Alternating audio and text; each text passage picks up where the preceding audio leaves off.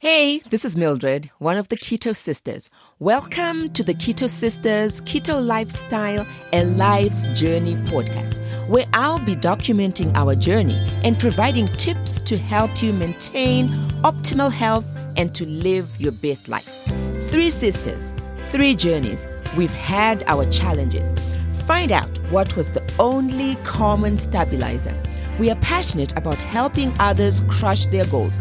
I've been on this journey for a while and I've tried it all. Fat loss has always been difficult for me.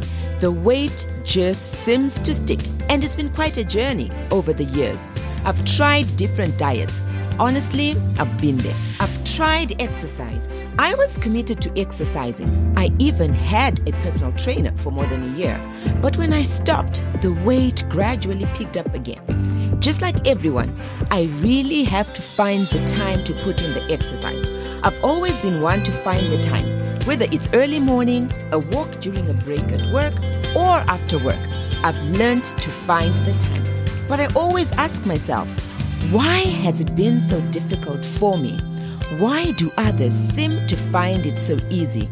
Thank you for listening in as we journey together to better. Appreciate you. Hey, hey, Mildred here. Super excited for this episode where we'll take a deeper dive into who am I and what shaped me. Biggest takeaway what really influences who we are and can we change our life's outlook? This is my story. I had an active childhood, but I honestly had the best childhood. Born and raised in a family of all girls, I was raised by two middle class parents who instilled in us that we can attain whatever we put our mind to. I've always been very competitive. Yes, I was that child who tried out for every sport from track to swimming to volleyball to softball to tennis to field hockey.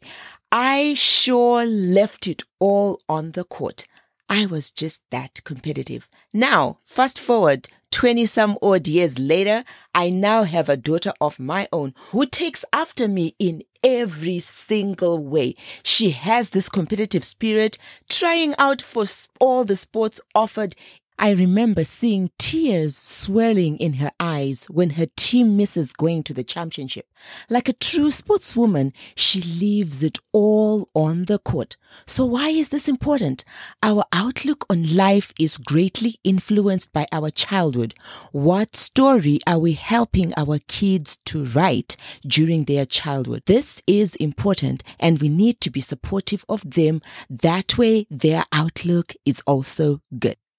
Let's continue on my life's journey. Now, fast forward a number of years. I'm now a wife and a working mother. Working full time. Life happens. Yes, life just seems to get in the way. Gradually, I go from single digit sizes to double digit sizes, finding that balance is not so easy. That baby weight just seems to have stuck on even years later. Me time is only now a distant memory. I know most of you can feel me. It is so difficult to find that balance from being an active teenager, active young adult, and then now you are a mother, but you still have to balance everything. I can tell you it wasn't the easiest thing, but hey, that's life, right? Now, let's keep journeying on. Now, I'm on my journey to better. Honestly, I've never felt better. I am over 40 and definitely fabulous. I feel good about myself. I feel full of energy and my goal is to help others feel that same way. So let's journey together as we explore what made that change for me? Why am I now feeling so great about myself? Let's help each other journey to better. Let's do a quick recap. So, what shaped me? Definitely my childhood years were shaped by the principles and values that were instilled with me during childhood. So, I definitely say that childhood matters, but at the same time, we can also change that outlook given that at times we don't have the best of childhood. But I can definitely say that now that we're in our adult ages, we can influence how we think. We can influence our own outlook on life. And I can definitely say what we center our minds on is definitely what manifests in our life. So do we have a positive outlook or do we have a negative outlook on life and are always thinking in the negative?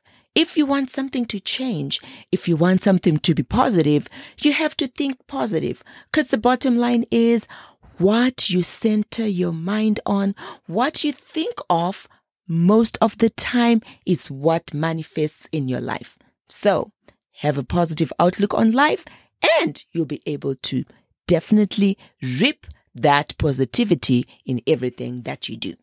Tune in for our next episode as we continue on my journey to better. Till next time, have a good one and happy listening. That is it for our episode for today. Thank you so much for listening in. Real quick, I have a question for you. Did you like this episode? If you did, please do share. The biggest thing that helps us grow and spread the word is if you leave a review, a rating, and subscribe. I'd love to hear your thoughts, feedback, questions, and ideas that you might have.